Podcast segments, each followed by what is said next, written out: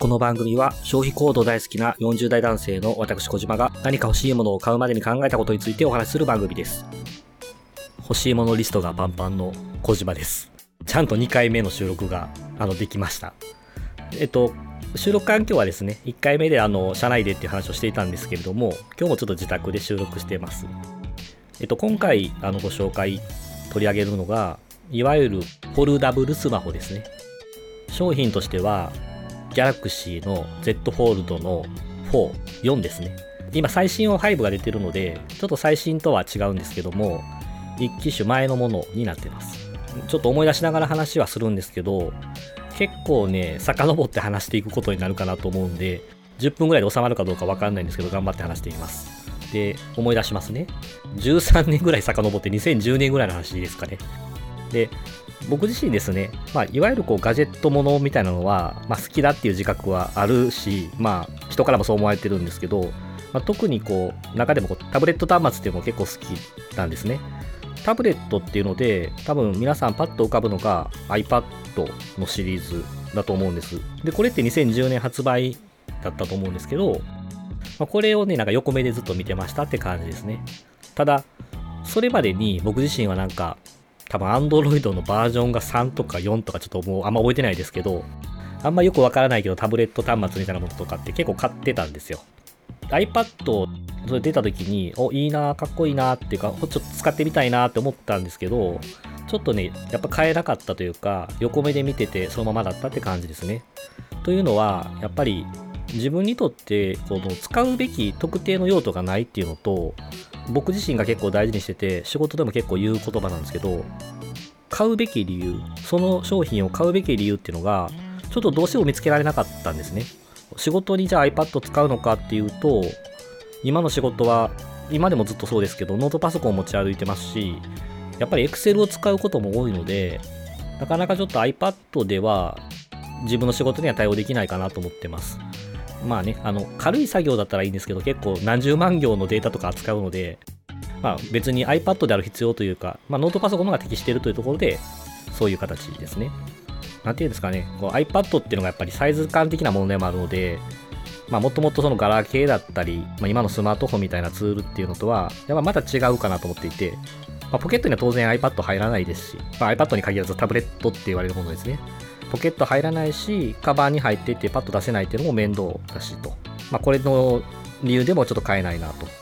この最近で考えても、まあ、YouTube とか僕よく見ますけど、まあ、基本的には家でしか見ませんし、モニターで見れるので、タブレットでわざわざ動画を見ることもないので、タブレットは不要だなと思ってました。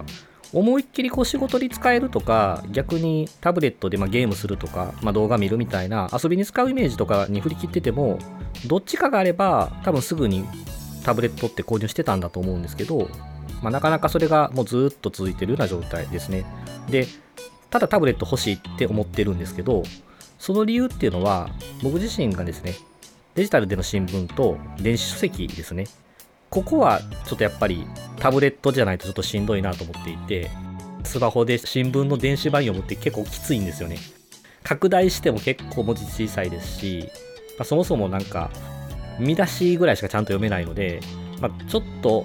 これは厳しいなと思って、もともともちろんね、あの新聞も本も実際の紙のものを読んでたんですけど、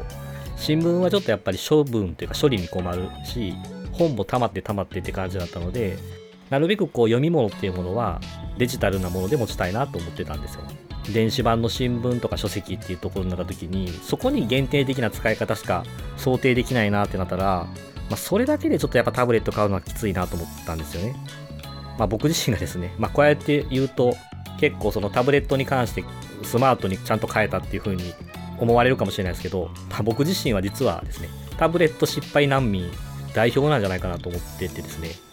まあ、要は僕みたいにちょっとこのかなり限定的な使い方しかしませんので、正直あんまり高性能である必要もなくてですね、高額なものもやっぱり買ってもまあ持て余す必要ないっていう感じになるんだと思うんですよ。すごくこう処理を必要とするようなゲームをするわけでもないし、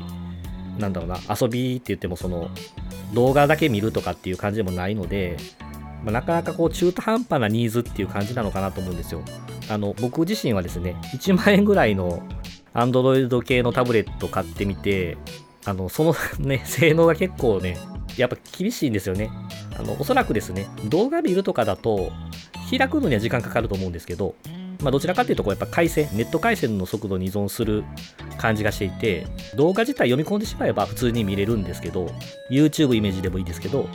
動画のサムネイルに読み込むってなったらやっぱりかなりもっさりするし、まあ、それで、まあ、例えば新聞の電子版読もうとするとアプリ開くだけで結構ねさんじゅうびょうとかかかるんですよね。ちょっとこれきついなと思っていたんですね。なんだろうな、 iPad mini の中古版とかも買ってみてやったりとか、まあ、要は古いものを買うもんだから今のアプリがやっぱりサクサク動かないんですよね。なので、まあ、そこでこう待ち時間でストレスになって結局使いこなせないというか使えないみたいな感じで、安いタブレット端末使われる方っていうのは基本的には動画見るっていうところに限定的であれば多分おすすめできるんですけど、ちょっとしたことやりたいなっていう時にプチストレスが溜まっていくっていうのがなんか僕の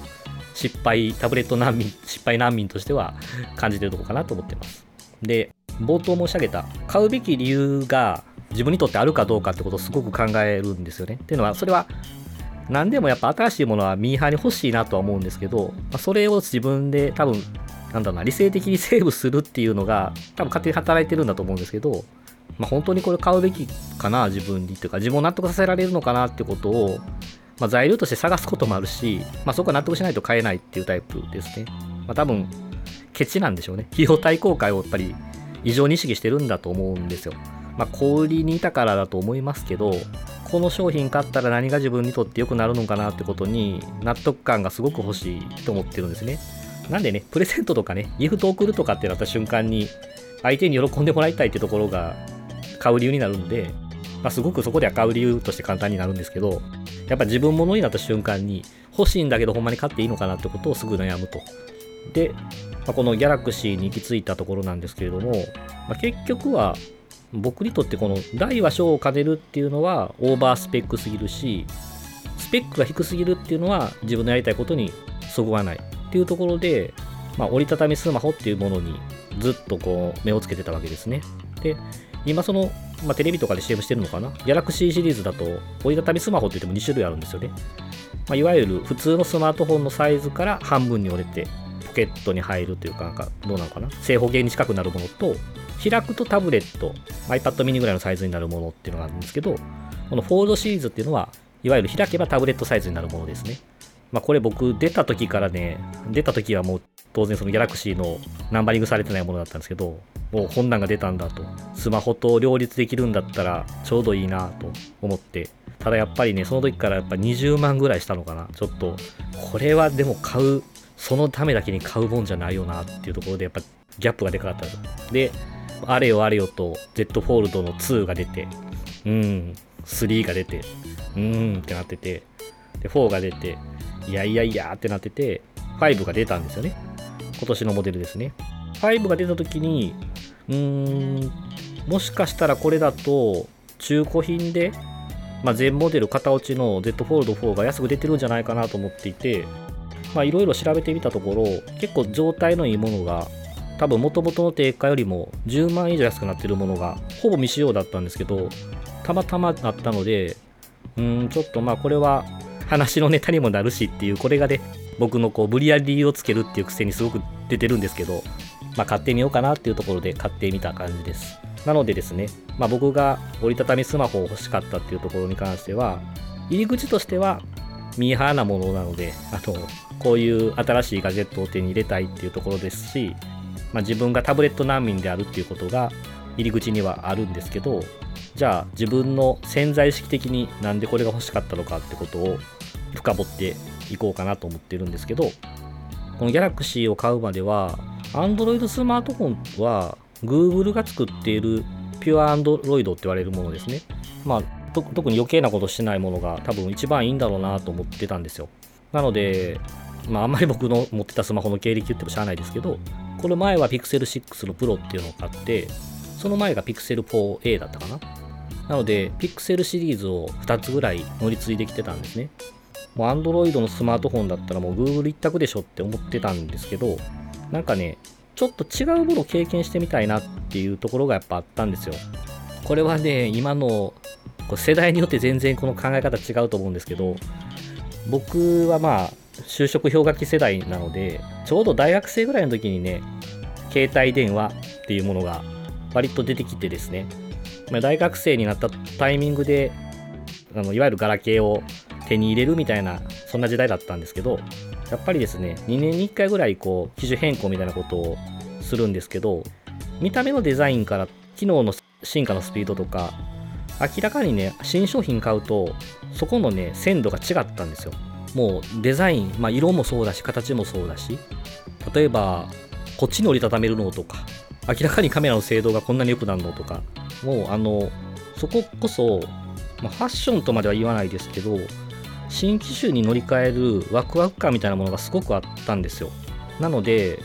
まあ、その頻繁に買えないっていうのもあったし、当然その時の料金プランとか携帯って全然今と違うんですけど、携帯電話を何年かにいっかい買い替えるっていうことがすごく楽しいと思ってたんですね。ただやっぱりどっかのタイミングからですね、そこまでこうスマートフォンってそのパッと見の見た目の変化っていうのは本体自体にはなくて、まあ、スマホケースとかで楽しむっていうところはあるんでしょうけど、 シーピーユー 良くなったりとかカメラ性能良くなったりとかっていうのはあるんでしょうけど、あんまり変化ではなくなってきて、まあ、僕の中で潜在的にスマートフォンというものに飽きが来てたんだろうなと思ってます。なので、まあ、普通のいちまい板のスマートフォンじゃないものをいっかい手に入れて、スマートフォン自体にちょっとマンネリ化している自分を驚かせたいなと思ったのが、おそらく潜在的な意識だったんだろうと思ってます。まあ今回も特にレビューするつもりはないので、あのそれももう僕持ってるのは一世代前なのであんま意味がないのでやらないんですけど、結論から言うとね、非常に満足してます。あのちょうど新聞とか電子書籍をたまに読むっていう意味でいくと、あの必要な時だけ広げて見れるっていうことは非常に大きなメリットなので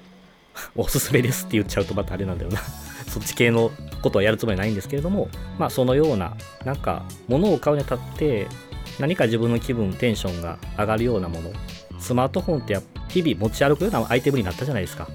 なのでちょっとやっぱりお気に入りなものをケースとかカバーだけじゃなくて、その本体そのもので楽しめるようなことをやっぱやってみたかったんだろうなっていうのが、おそらく、まあ、ずっと横目で見つつも最終的には勝ったっていう理由じゃないのかなっていうふうに思ってます。はい、いかがだったでしょうか。なんかかなりにかいめからして自分のなんかマニアックというかオタクな感じが出てきてはいますが、どうなんだろうな、ガジェット系に偏りすぎると完全にそっちの番組になってしまいますけども、うーんまあちょっと買ったものっていうか、今まで買ったものでいくといろんなものがあるので、だいさんかいのところでは何紹介しようかってまだ何も考えてませんが、まあ、少しずつちょっといろんなジャンルのことを試してみてやってみたいなと思ってます。はい、ではここまでのお相手は小島でした。ありがとうございました。